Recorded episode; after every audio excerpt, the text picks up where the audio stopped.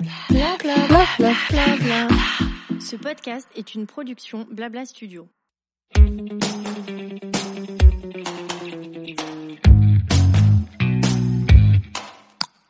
Bonjour, je suis Amandine, fondatrice du pop-up store Family Friendly The Reunion où on vient en famille ou pas découvrir de super marques de créateurs et apprendre mille choses de manière décomplexée autour d'une thématique différente à chaque édition. Aujourd'hui, j'ai voulu transformer l'expérience The Reunion à travers un podcast dans lequel, autour d'une discussion libérée avec un invité, on vous donnera plein de tips pour nous affranchir du regard des autres faire tomber les barrières de la famille parfaite et vivre notre vie rêvée. Allez, lâchez les rênes, détendez-vous, ça va bien se passer, on vous embarque avec nous.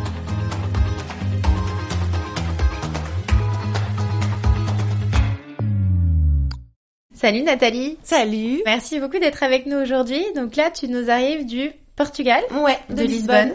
Exactement. Trop bien, en petit en passage, donc on est on est content de t'avoir. Moi, je connais ta marque, Songe Lab, euh, que j'aime beaucoup. C'est des Merci. intemporels euh, classiques, à la fois hyper euh, faciles à porter et très beaux. Et puis surtout, j'ai suivi tes tes aventures, donc je crois que je t'ai connue quand t'étais à la Réunion. Ouais. Ensuite, on avait fait un live ensemble quand t'étais à. Singapour. Ouais, c'était trop bien. et maintenant, Lisbonne. Ouais. Quel chemin. Gros parcours. Bouge un peu, disons. Ouais. Euh, donc pour commencer, est-ce que tu peux te présenter Ouais. en parlant de ce qui compte le plus pour toi, euh, ta famille, ton travail, euh, tes passions, ce que tu veux? Alors, bah, je suis Nathalie, je suis euh, la fondatrice et la créatrice de la marque Songe Lab. Donc, c'est une marque que j'ai créée il y a sept ans euh, maintenant, quand on était à La Réunion, justement.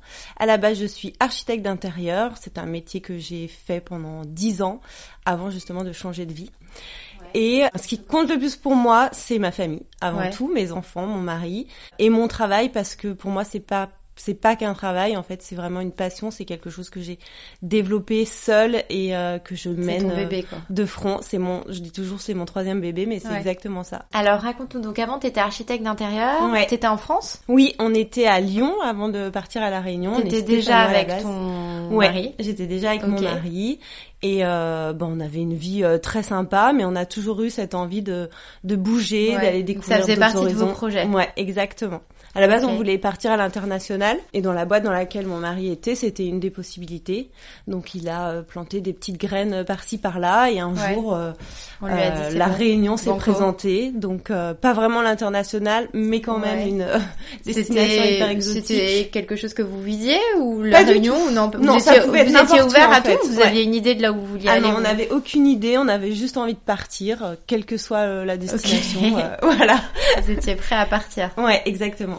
Et donc lui, il a eu cette opportunité, donc vous êtes partis sans vous poser de questions. Non. Et Pas toi, trop. tu savais que t'allais devoir lâcher ton job Ouais. ou- Enfin, ça, c'était la, la seule et unique euh, question pour moi, c'est qu'est-ce que j'allais faire en fait. Ouais. Parce que je, je quittais 10 ans d'archi, qui était mon métier quand même. Donc c'est le seul truc qui m'a fait un peu paniquer en me disant mais qu'est-ce que je vais faire de ma vie moi? On savait qu'on restait pour 4 ans. J'avais pas envie de remonter un cabinet d'archi, j'avais pas l'énergie pour ça, sachant qu'on devait partir après. C'était un contrat de 4 ans euh, ferme. Et donc, euh, bah, arrivé sur place, enfin, je me rappelle de mon frère qui m'a vachement rassurée en me disant mais mais t'inquiète pas, tu trouveras et puis je suis sûre que bah tu feras des choses que ça fait longtemps que t'as envie de faire et que t'as pas eu l'occasion Ouais. de faire. Donc, euh, ton frère t'a motivé. il m'a, il m'a, coaché. je me- c- ces mots résonnent encore et c'est vrai que je me suis dit bah il a raison en fait. On, Ouais. on verra bien quoi. On verra ce qui. Ce Mais t'as eu quand même un petit moment d'incertitude. Ouais, j'ai eu un moment de Ouais, panique un moment moment de doute. Ouais, Ok, j'y vais. je sais pas où je vais, mais j'y vais. Parce que je sais que je suis quelqu'un qui peut pas rester euh, inactive, Sans bosser, euh, sans bosser, être dépendante financièrement, c'est quelque chose que voilà, j'ai beaucoup de mal avec ce genre de choses Ouais. et euh, je me voyais pas être maman au foyer même si j'adore ouais. mes enfants. Euh, voilà, il fallait que j'ai euh, un but euh, et un projet quoi. Et du coup, vous êtes arrivé à la Réunion. Ouais. Comment ça s'est passé? Vous avez d'abord fait des enfants, ensuite t'as créé ta boîte ou les deux Non. en même temps? Les, les enfants étaient là quand on avait parti à la Réunion. Ah, ils étaient déjà Ouais, là. ils ok, étaient ils sont déjà arrivés. là. Ils étaient déjà là. ouais. Euh, Anna, ma fille, avait 18 mois Ouais. et Gaspard avait bah, deux ans de plus, donc enfin 22 mois de Ouais, plus. donc petit, euh, donc voilà, facilement petit. transportable encore. Voilà, exactement. donc eux se souviennent pas trop de leur vie euh, en France. Ouais. Et donc, vous déboulez avec tous les enfants. J'imagine qu'il t'a fallu un petit temps quand même pour t'installer, pour installer toute la famille. En fait, on une avait fait une, euh, une- un petit voyage de reconnaissance avec euh, mon mari juste avant, Ouais. donc on avait trouvé la maison. Ok. Ça, c'était ce qui est le, ce qui était le plus important pour moi, d'avoir notre cocon. Bon, euh, nos meubles ont mis un peu du temps à arriver, donc on a eu un mois de battement entre Ouais. les deux, mais où on a commencé à, à s'acclimater avec cette île. Et puis un mois après, on était dans la maison, on était installés, les enfants commençaient l'école, euh, voilà. Parfait. Ouais. Et qu'est-ce que- du comment ça s'est, euh, s'est passé donc pour moi, toi j'avais- professionnellement Bah moi j'avais encore ma fille qui était avec moi parce qu'elle Ah avait oui. que 18 mois. Ah ouais, ouais. Euh, donc j'ai commencé à me poser des questions. Qu'est-ce que je vais faire Ouais. Et puis euh, bah il y a deux trucs qui, me sont venus en tête assez naturellement. C'était me mettre au yoga à fond parce que voilà c'était un truc euh, qui me plaisait. Moi je, je fais beaucoup de danse depuis tout le temps, mais le yoga c'était une discipline qui m'attirait. Ouais. Donc j'ai commencé à m'inscrire à des cours de yoga et prendre des cours de couture. Voilà, ça c'est ma maman est couturière de métier, je l'ai toujours vue coudre, elle m'a fait tous mes vêtements quand j'étais petite, j'étais absolument habillée de la tête aux pieds parce qu'elle me faisait et j'avais ce, ce, ce, ce manque en me disant bah moi je sais pas coudre en fait, c'est c'est quand même dingue.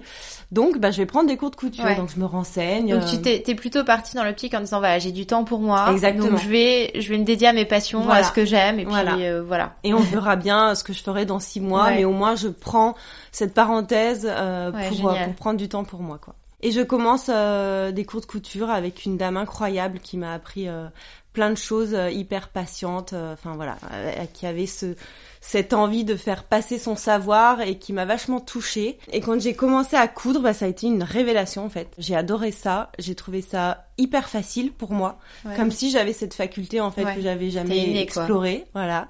Et j'arrivais à faire des trucs, euh, voilà, de- de- mettre une fermeture éclair assez facilement finalement. Ouais. Et je me suis dit bah tiens, je vais faire Je vais des, faire des ça. petits habits quoi, moi aussi comme ma maman faisait. Je Mais vais faire pour pour ma fille. Non, Ah non, pour ta fille, d'accord. Ouais. Je lui faisais des petits euh, des petits bikinis, tu vois, des petites culottes de, bain là, enfin pour euh, pour aller Et euh, tu sourçais des tissus localement? Tout à la Réunion. Ouais. Donc il y a deux euh, boutiques de, de tissus à la Réunion hyper connues, euh, voilà. Donc euh, Ouais. j'allais j'allais là-bas où tout le monde va parce qu'à la Réunion tout le monde coud en fait. C'est hyper hyper commun de se faire ses vêtements.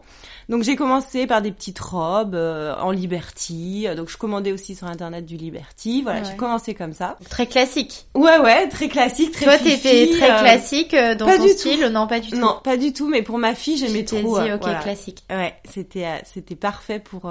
Euh, Et puis en plus, euh, des formes classiques pour commencer, c'est vachement Ouais, ouais. plus facile, quoi. Quand tu fais tout toi-même. Oui, mais après t'es pas obligé de partir sur du Liberty. Non. euh, Non, et ça c'était le côté euh, trop mignon, euh, Ouais. voilà, de la petite fille. clair, Moi, c'était mon rêve d'avoir une petite fille. Enfin voilà, je jouais le truc euh, à fond. Donc après ma fille, bah, je me suis dit, bah moi, maintenant c'est mon tour. Ouais. Donc euh, là, j'ai commencé à, à faire des, patro- des patrons. Je, je me suis dit, bah je vais tenter. Euh, J'ai pris des magazines, des livres, je me suis instruit là-dessus, et euh, bah je vais tenter de faire mes propres patrons, mes propres Ouais. dessins. Et j'ai commencé comme ça. Et finalement, le parallèle entre l'archi et le modélisme, faire un patron ou faire un plan, bah en fait, il y a beaucoup de similitudes, il y a beaucoup de notions qui se retrouvent et ça fait appel en fait aux mêmes facultés. Donc ça a été hyper facile pour moi de faire un patron de vêtements. Parce que euh, la vision en 3D, je l'ai. Donc entre euh, dessiner un trait sur un plan et savoir ce que ça va rendre euh, dans la réalité ou faire un trait en se disant bah là ça va être euh, une poche ou une fermeture éclair ou quoi, bah voilà, Ouais. ça fait appel en tout cas aux mêmes notions. Donc j'ai commencé à me faire euh, mes petites créas pour moi. Ok. en Et perso. t'en étais où sur les réseaux sociaux? Parce que du coup, ta marque, tu l'as développée beaucoup grâce Ouais. à Instagram. Bah, j'avais déjà un très compte présente? Insta. Ouais, j'avais D'archi, déjà un du coup, compte Insta. ou Bah, en de fait, vie à perso. Ouais. Perso parce que bah, on n'était pas encore à l'étranger hein, quand j'avais Ah oui, ce compte quand Insta. t'as commencé. euh, J'ai ok, t'étais à commencé moi au tout début d'Insta, hein. donc Ok. euh, je sais pas combien de temps maintenant, T'étais là. 10 ans je pense Ouais. moi. Et, euh, et je postais un peu ma vie, euh, enfin voilà comme ça. Et euh, j'étais passée à la télé, j'avais fait une émission en archi, j'avais eu des parutions dans des magazines de Ah déco. super. Donc je commençais à avoir une petite communauté en fait sur Instagram que j'alimentais comme ça, euh, voilà. Et quand j'ai commencé à poster mes créas sur Insta, Ouais. et ben j'ai eu de la demande. Et au début, c'était juste pour toi Ah, mais ou tu t'étais dit tiens, je vais les vendre? Ah non pas du tout, j'ai Ah, jamais eu ça en tête en pour fait. C'était pas du tout prémédité, j'avais pas du tout l'idée de faire un business. Enfin, Et donc je- là, les gens t'ont t'ont et c'est demandé. là, voilà, c'est là que les gens m'ont demandé. Et euh, j'en parle à mon mari, je dis mais c'est dingue, elles veulent acheter ce, que j'ai même créé moi. Il me dit bah qu'est-ce que tu t'en fiches, Euh, bah vends, euh, Ouais, rien à perdre quoi. Ouais. Et ben ça a commencé comme ça. et je me suis dit mais je vais quand même structurer le truc, je vais pas euh, prendre des commandes par-ci par-là. Ouais, ouais. Euh, bah je vais créer un événement euh, euh, une fois par mois et ben je mettrai T'as lancé euh, les précommandes. et j'ai lancé les T'as été précommandes hyper précurseur sur la précommande. Et c'était hyper, euh, enfin c'était un schéma hyper facile parce Ouais, que du coup je produisais exactement les commandes que j'avais. Elle m'envoyait des mails avec les tailles derrière et moi derrière bah, j'avais un mois, c'était le- Ouais. le délai que j'annonçais Ouais, pour produire Et euh, donc là, tu faisais mes seule. commandes et je faisais absolument toute seule. Ouais. Et après, ça a grossi. Et ça, ça a duré un moment. Ah hein. oui. J'ai fait un Ça a moment duré toute combien de temps Ça a duré six mois toute seule. Après, j'ai dû prendre euh, des couturières avec moi parce que la demande grossissait. J'ai commencé par une, deux, trois. On a fini à six en Ouais. tout avec Et moi. t'arrivais à gérer ça, plus les enfants, du bah, coup c'était très compliqué. Ouais. Enfin, voilà, les enfants étaient petits, donc Ouais. euh, en fait, je me relevais. Enfin, je, pas, je me relevais la nuit, mais en tout cas, je couchais les enfants Ouais. Et je continuais à coudre. euh, On en entend beaucoup des histoires. euh, Après, je ouais. dis ça parce que la, la personne qu'on a interviewée juste avant nous disait Ouais. la même chose en fait, qu'elle qu'elle couchait les enfants et qu'elle continuait après Ouais. euh, pendant la nuit quoi. Exactement. Alors mon fils allait à l'école, donc c'était plus Oui, facile. fille Anna était encore avec moi, mais à deux ans, Anna était très indépendante. Oui, et, elle vivait sa vie. voulait aller à l'école. Ah, d'accord, clairement, ok. Parce que dès que son frère partait à l'école, elle, elle s'agrippait au, au grillage de l'école en disant qu'elle voulait y aller. Prenez-moi Prenez-moi, je veux y aller. Elle est, elle est hyper sociale, donc, Ouais. euh, enfin voilà. C'est et donc à deux ans, elle était en, en toute petite section. Génial. Donc je me suis retrouvée euh, seule face à mon projet et, euh, et je me suis donnée à fond dedans, quoi. Et donc vous êtes resté combien de temps à la Réunion? On est resté quatre ans à la Réunion. Et après un jour vous vous êtes dit tiens on veut rebouger. Et ben en fait, on n'avait pas le choix parce que c'était un contrat de 4 ans. Ah oui d'accord. Donc euh, donc moi mon projet grossissait, la demande augmentait euh, avec mes enfin mes cinq couturières et moi, bah ça devenait enfin on, on pouvait plus gérer la demande qui Ouais. grossissait et on devait partir de la Réunion, donc il a fallu que je me structure et que je trouve Ouais. une personne de confiance pour euh, qui est devenue aujourd'hui ma responsable de production et qui est devenue le lien entre moi et des ateliers qu'on a trouvé ensemble, enfin qu'elle m'a proposé, qu'on a trouvé, on a sourcé et euh, et les ateliers avec qui on a commencé il y a cinq ans maintenant. Ouais. Donc les, les premiers sont toujours avec nous. Et voilà, moi j'ai structuré la boîte, donc vous pouvez partir. Et Je donc pouvais aller vous ailleurs, quoi. Ok. Et vous aviez des envies Ben, on particulières avait envie d'ailleurs encore. N'importe quel ailleurs. N'importe où. Exactement. Ok. Donc euh, la boîte de mon mari lui proposait Paris et on n'avait pas du tout envie. Ouais. Euh, voilà, on avait envie d'explorer euh, d'autres d'autres choses. Donc il s'est mis à la recherche d'un nouveau job. D'accord. Donc là il a carrément changé Il de a job. carrément changé de job, il a quitté sa boîte, pourtant qui est une boîte, euh, voilà, très, très- voilà. Ouais. Normalement, on parle, on part pas gens de ce genre de boîte Ouais, là. Donc ça a surpris beaucoup de monde, on nous a pris un peu pour des fous, mais on s'est dit tant pis, on verra. Euh, L'avenir nous dira si on a fait le bon choix ou pas, mais en tout cas, euh, nous voilà partis à la recherche d'une, euh, bah, d'un nouveau job, pas d'une nouvelle destination, Ouais. parce qu'à chaque fois, ça a été en fait le job. Et qui donc a depuis fait, la Réunion, il a trouvé un job à à Singapour. Normal. Non, au début, ça devait être en Indonésie. Ah oui d'accord. Voilà, au début, ça devait être à Jakarta. Donc, euh, ben, nous voilà partis pour ce projet à Jakarta. Ah, Moi, vous êtes partis à Jakarta. On n'est pas parti. Le Non, projet était pour euh, pour Jakarta. Lui est parti à Jakarta. Et là, on s'est dit bon, euh, Jakarta, c'est quand même une autre vie. Mais tant pis. On- On le fait quand encore une on fois, on était parti là-dedans.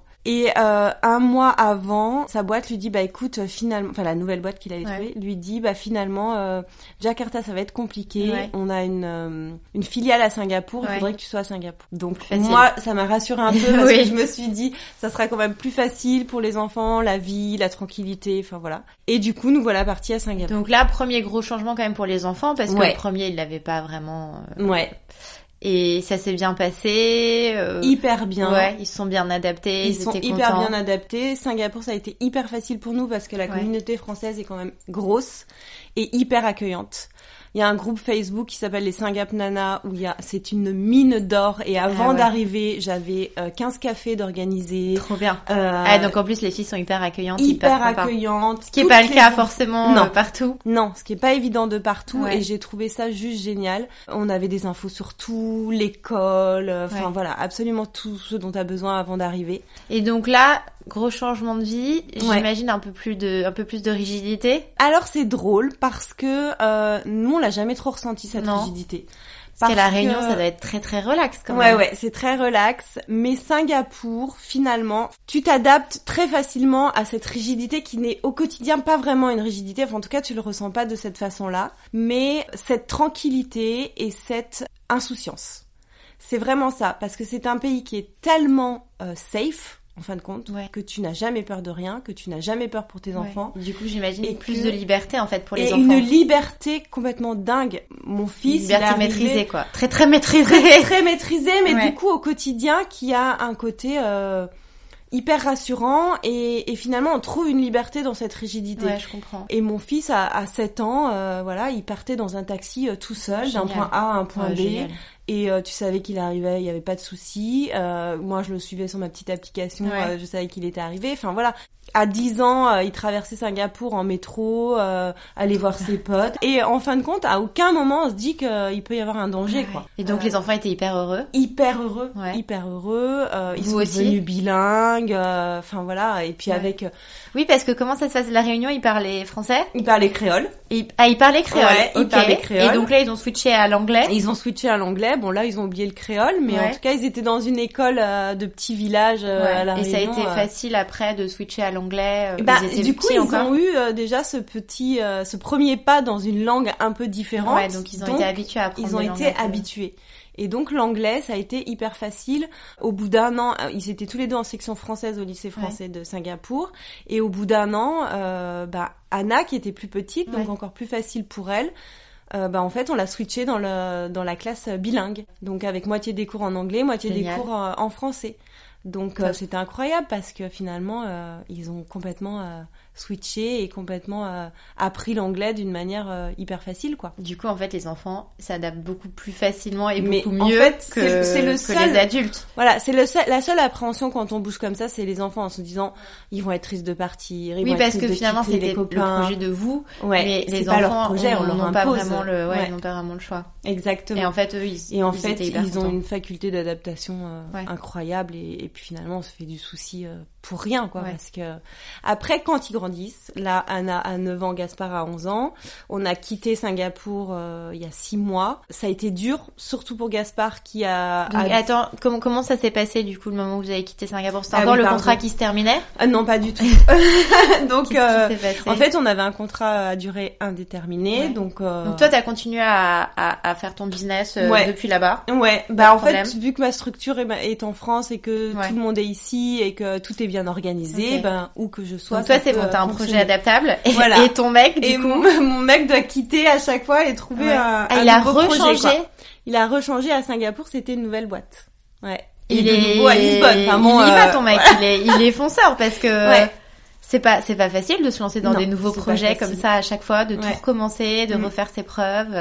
Lui, Ouais. il a toujours été comme ça, un peu euh, Ouais. aventurier, fonceur. euh, ouais, ouais. complètement. Moi, je l'étais peut-être un peu moins. Je suis un Ouais. peu plus casanière, un peu plus. Enfin, voilà, j'ai besoin d'un peu de repères. Mais finalement, il m'a inculqué ce- cette dynamique-là, et aujourd'hui, je suis plus moteur que lui. Parce que après Ah bah, Singapour, ça y il est, aurait au pu rentrer. six mois à euh, Lisbonne. Bouger.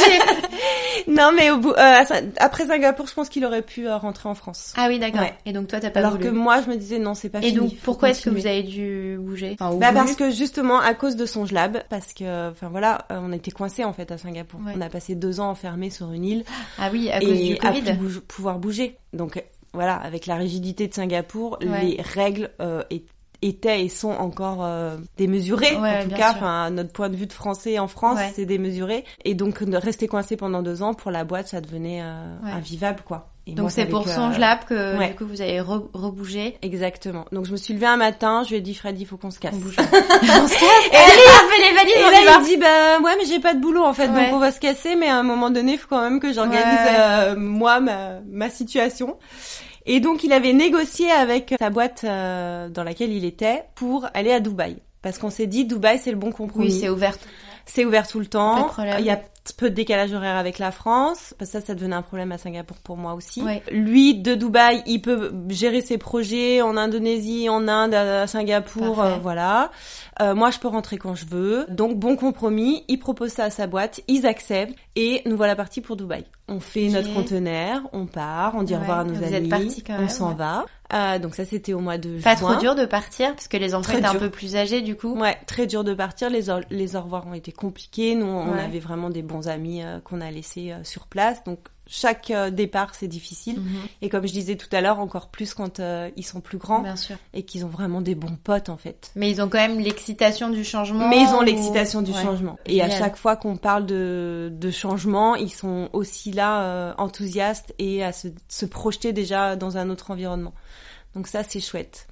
Donc nous voilà partis voilà, en Dubaï. France pour les vacances, pour se dire bon, on fait un petit break avant de partir à. Dubaï, on va organiser notre vie de Ouais. là-bas. Donc on avait tout transféré, les enfants étaient inscrits à l'école, enfin voilà, tout Ouais. était prêt, nos visas étaient prêts.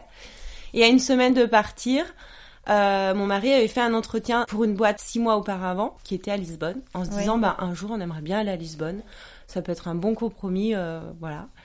Et euh, cette boîte l'appelle en lui disant bah Fred, on a bon. un poste pour toi, euh, tu peux commencer euh, dans un mois. Donc là, Ah. Fred s'est dit, ok, on est reparti. Et là, catastrophe, qu'est-ce qu'on fait? Parce qu'on s'était quand même bien projeté sur Ouais, Dubaï, enfin, on, s'était fait notre vie euh, virtuelle euh, là-bas, Ouais, les ouais. enfants étaient euh, voilà.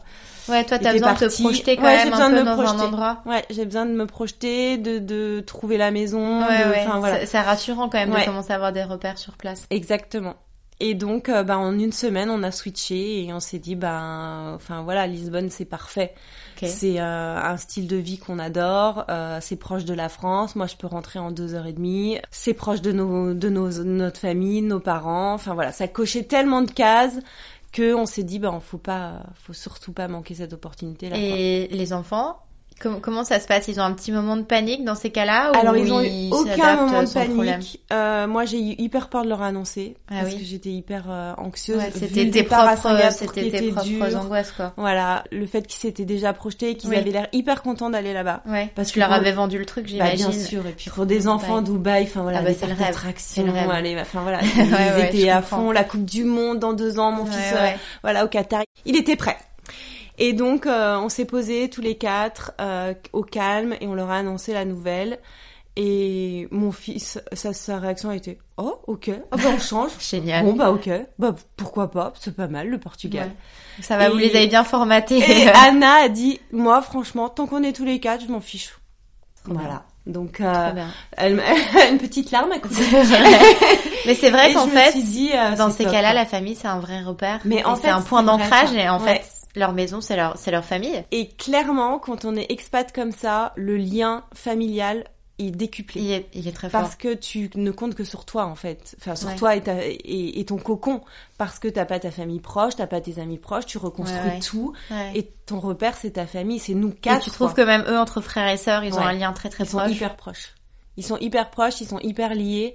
Et euh, dès qu'il y en a un qui manque, euh, bah voilà, l'autre est pas toujours très bien quoi. On sent qu'il a envie Ah ouais. qu'il revienne quoi. hein.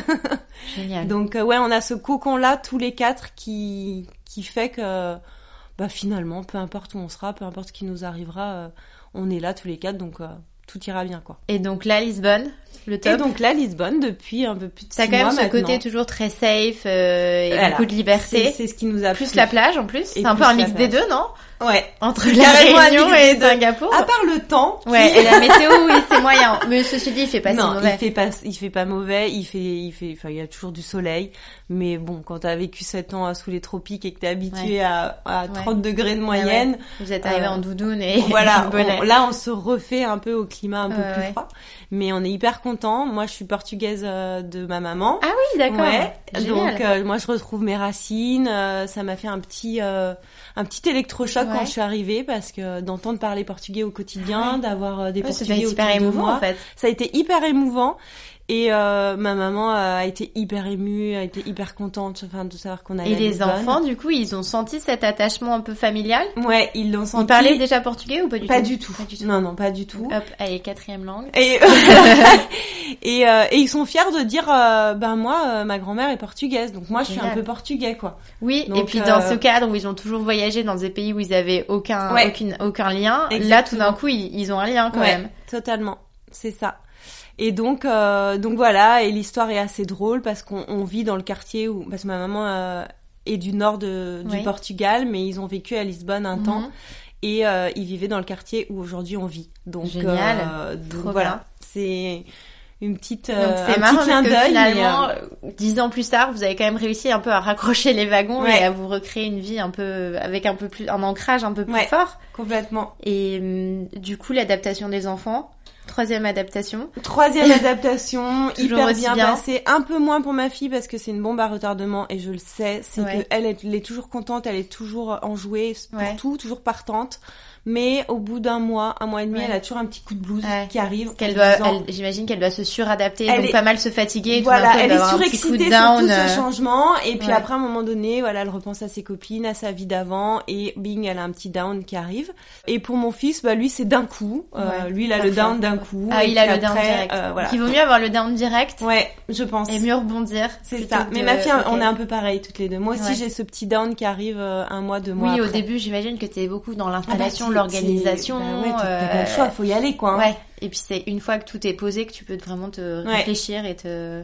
Et te et te dire bon, voilà, maintenant on est là. euh, mais ça, ça me manque quand même. Ouais. Euh, mes potes me manquent, le soleil me manque. Enfin Ouais, voilà. ouais, Mais mais faut se refaire et euh, à chaque fois, il faut entre six mois et un an Ah oui, pour quand se même. faire euh, à l'endroit où on est. Et euh, du coup, avec le recul, les enfants, où vous, vous avez un pays que vous avez adoré, qui a une place plus importante dans votre cœur, ou en fait vous êtes hyper heureux partout? On est hyper heureux partout, mais je pense que la Réunion, ça a quand même marqué euh, bah, déjà notre décision de, de partir Oui, vivre c'était le ailleurs. début de votre aventure. Ça a été le euh, début à de notre aventure. Moi, ça a été la création de Songe Lab, donc Ouais. c'est. Enfin, il y a Ouais, un côté très émotionnel. euh, Moi, j'ai commencé, tous mes modèles s'appelaient par le nom euh, d'une vi- d'une ville ou d'un quartier euh, de la Réunion. J'ai continué d'ailleurs cette euh, cette idée-là à Singapour, c'est pareil, et à Lisbonne de nouveau. Mais en tout cas, ouais, c'est vraiment. euh, Et puis ça réunit euh, tout ce qu'on aime, la Réunion, Euh, la montagne, euh, la plage, le climat, euh, les gens, la nourriture. Enfin voilà, on aime vraiment euh, vraiment beaucoup de choses là-bas. Donc c'est notre endroit un peu chouchou. Chouchou, ouais. Mais, euh, mais on, on a aimé tous les endroits. Enfin, Singapour, euh, on a tellement de bons souvenirs. Et maintenant, Ouais. bah, Lisbonne, tout, a- Lisbonne tout reste à, à reconstruire. Mais euh, Ça fait combien de temps que du coup vous êtes à Lisbonne? ça va faire euh, un, peu- un peu petit. On arrive en septembre. C'est encore tout récent. et vous vous projetez euh, Vous pensez que vous allez rebouger du coup? C'est quoi vos next steps là? Alors là, je sais pas. Là, on va se poser un peu. Et là, mon fils va rentrer dans l'adolescence bientôt. euh, je pense que ça va être, euh, ouais, ça va être plus dur. Et je pense que le Portugal, c'est vraiment un bon compromis pour tout le monde. Donc, il est possible qu'on y reste quand même un petit moment. Voilà. Génial. Génial. Euh, Est-ce que tu as des conseils à partager pour euh, bah, des familles euh, qui, ont, qui ont des envies d'ailleurs, mais qui ont, qui ont peur de se lancer, Mhm. qui ont encore des barrières que toi aussi, j'imagine, t'avais Ouais. euh, t'avais au début? Ouais. Euh, alors la peur, je pense que c'est inévitable. hein. Si Ouais. on l'a pas, je pense que c'est qu'on a un petit, Ouais. enfin voilà, on est trop Oui, inconscient. et c'est normal pas en bon. fait. Ouais, ouais. Mais euh, donc la peur, je pense qu'il faut l'avoir parce que c'est aussi motivant et euh, et c'est ce qui fait qu'on que finalement on a envie de dépasser euh, ce sentiment-là, sortir de sa zone de confort, ça fait tellement peur et c'est tellement euh, paniquant que euh, qu'on peut se retrouver parfois dans des situations euh, enfin d'inconfort Mhm. mais euh, une fois qu'on l'a dépassé c'est tellement satisfaisant et on, on récolte tellement de bienfaits que bah il faut pas hésiter que l'expérience pour déjà la famille le cocon il est euh, enfin elle est énorme Mm. Euh, ce lien que ça crée entre nous euh, il est décuplé euh, fois 10 voire plus que l'expérience pour les enfants, elle est géniale et que ça crée des enfants hyper ouverts, hyper sociaux, qui ont envie de découvrir les gens, d'aller vers les gens. C'est- tu penses que ça a vraiment marqué leur Ah, personnalité? Vraiment. Non mais vraiment, mes, mes, mes enfants ils ont peur de personne, donc euh, ils vont très facilement vers les... Ça peut être parfois un peu déstabilisant, Mm. mais en tout cas, enfin c'est le retour. Nous on s'en rendait, on s'en rendait pas forcément compte, mais c'est le retour des gens. Ils nous disent bah ils sont euh, voilà, ils, ils viennent nous voir, ils restent curieux. avec nous, euh, ils sont hyper curieux, ils sont hyper affectifs. euh, Enfin voilà, donc euh, je pense que c'est que du plus quoi qu'il arrive quoi. Génial. Bah écoute, merci beaucoup. Moi, en tout cas, tu m'as motivée. J'espère que vous aussi. Bah écoute, merci beaucoup pour ton temps, Nathalie, Avec et pour ton partage d'expérience. C'était vraiment hyper intéressant. C'était très chouette. Merci de m'avoir écouté. Ouais, avec plaisir.